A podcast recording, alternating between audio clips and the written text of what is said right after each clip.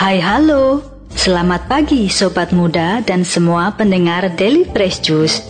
Apa kabar? Semoga baik adanya. Jumpa lagi dalam renungan Daily Fresh Juice spesial OMK. Perkenalkan, saya Dian Agustin dari Paroki Santa Maria Tak Bercela Surabaya, member OMK DFC 13.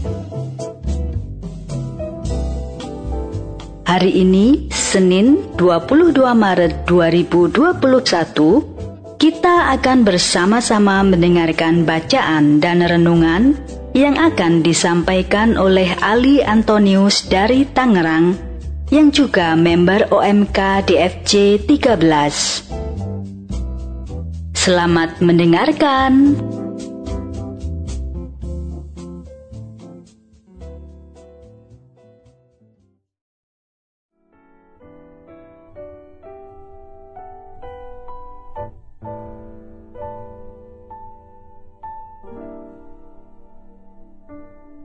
Sahabat Fresh yang terkasih, kita bertemu lagi saya Ali, member OMK Delivery Juice 13. Saya dari Tangerang. Baik, mari kita siapkan hati untuk meneguk jus segar hari ini yang diambil dari Injil Yohanes pasal 8 ayat 1 sampai dengan 11. Sekali peristiwa, Yesus pergi ke Bukit Zaitun. Pagi-pagi benar, ia berada lagi di bait Allah, dan seluruh rakyat datang kepadanya. Ia duduk dan mengajar mereka. Maka ahli-ahli Taurat dan orang-orang Farisi membawa kepadanya seorang perempuan yang kedapatan berbuat zina. Mereka menempatkan perempuan itu di tengah-tengah, lalu berkata kepada Yesus, Rabi, perempuan ini tertangkap basah ketika ia sedang berbuat zina. Musa dalam hukum Taurat memerintahkan kita untuk melempari perempuan-perempuan yang demikian. Apakah pendapatmu tentang hal ini? Mereka mengatakan hal itu untuk mencobai dia, supaya mereka memperoleh sesuatu untuk menyalahkannya. Tetapi Yesus membungkuk lalu menulis dengan jarinya di tanah.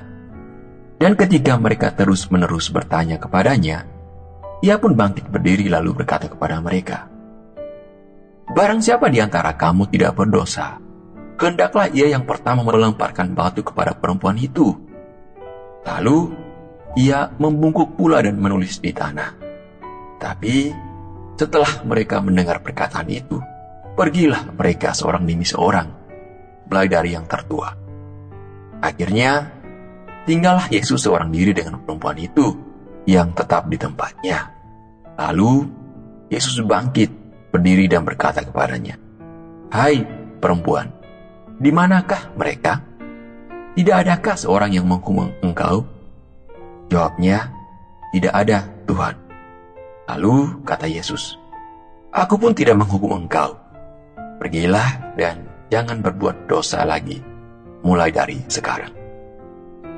Demikianlah Injil Tuhan, terpujilah Kristus. Yesus menulis di tanah dan tidak menghakimi perempuan berdosa itu.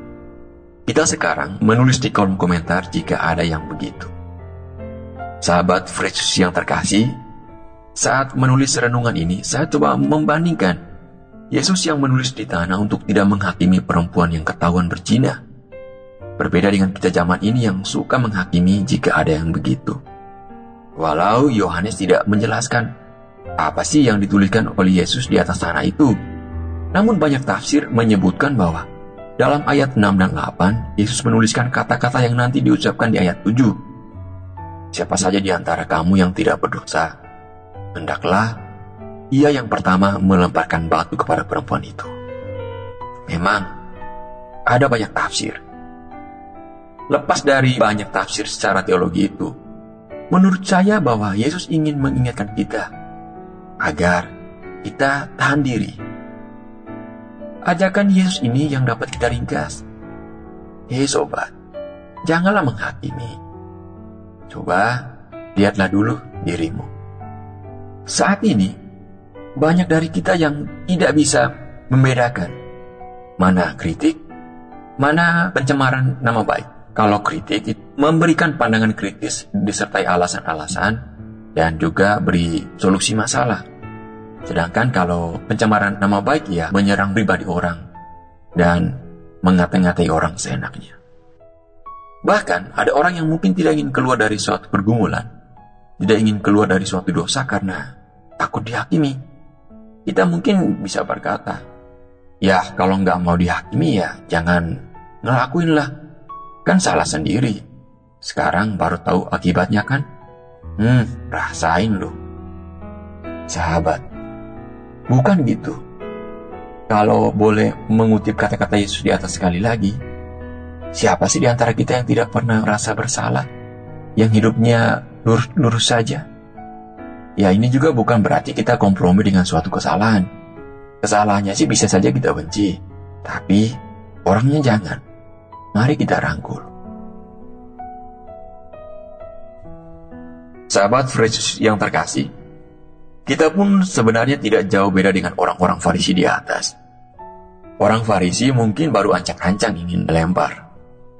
Kita bahkan langsung melemparkan komentar-komentar pedas di media sosial atau omongan keras jika ada orang yang berbuat salah.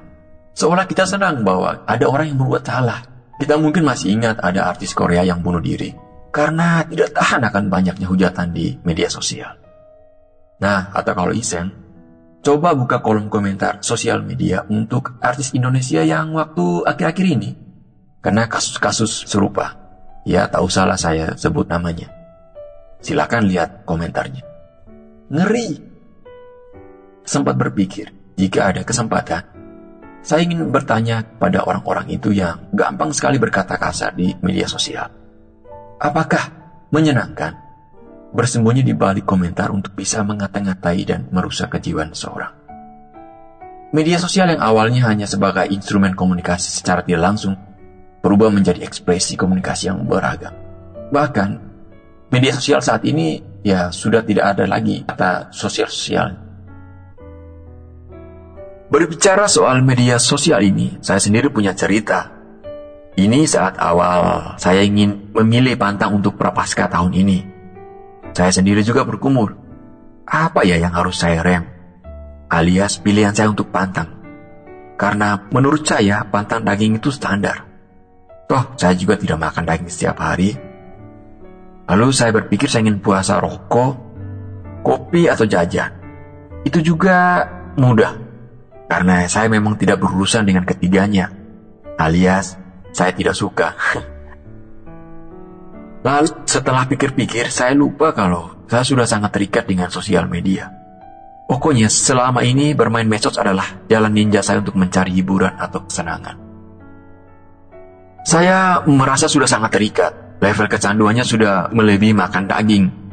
Yang rute jari saya seolah sudah tahu. Berawal dari buka WhatsApp, pindah ke Instagram, balik lagi ke Facebook, lalu ke YouTube, lalu ke Instagram dan berakhir dengan scroll, scroll, scroll, scroll. Berjam-jam. Saya sendiri juga bingung apa yang saya cari sebenarnya. Dan ini memang tidak mudah. Seperti seorang pecandu yang lepas dari candunya, di minggu pertama tanpa medsos, jari-jari saya galau. Dan pikiran saya kabut. Berasa ada yang hilang.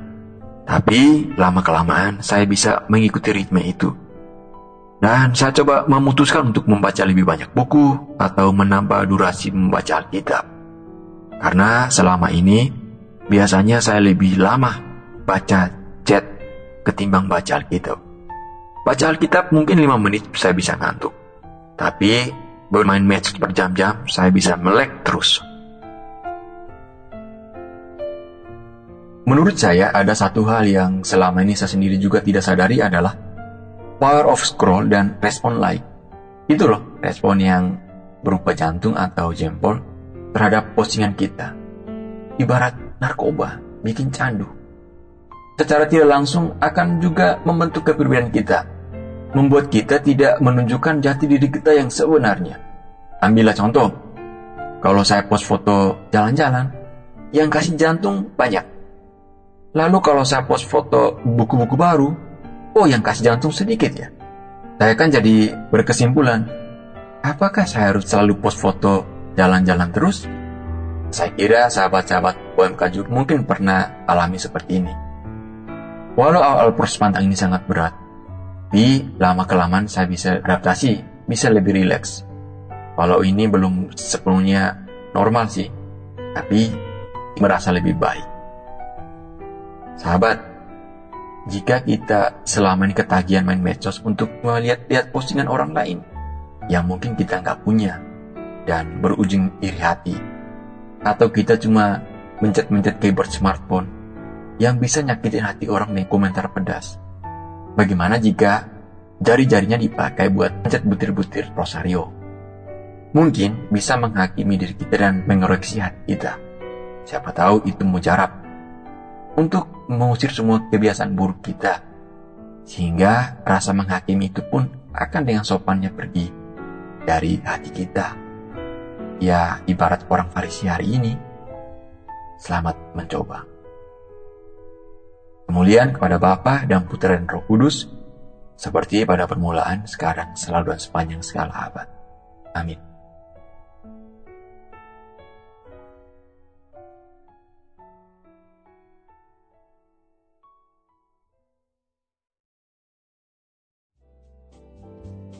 Wow, seger ya jusnya. The power of jempol. Terima kasih buat Ali Antonius atas renungannya hari ini. Sampai jumpa lagi di renungan Daily Fresh Juice spesial OMK berikutnya. Dan jangan lupa buat sobat muda yang ingin bergabung di grup WhatsApp OMK, silahkan DM ke Instagram at Salam Fresh Juice. Tetap jaga kesehatan dan salam fresh juice.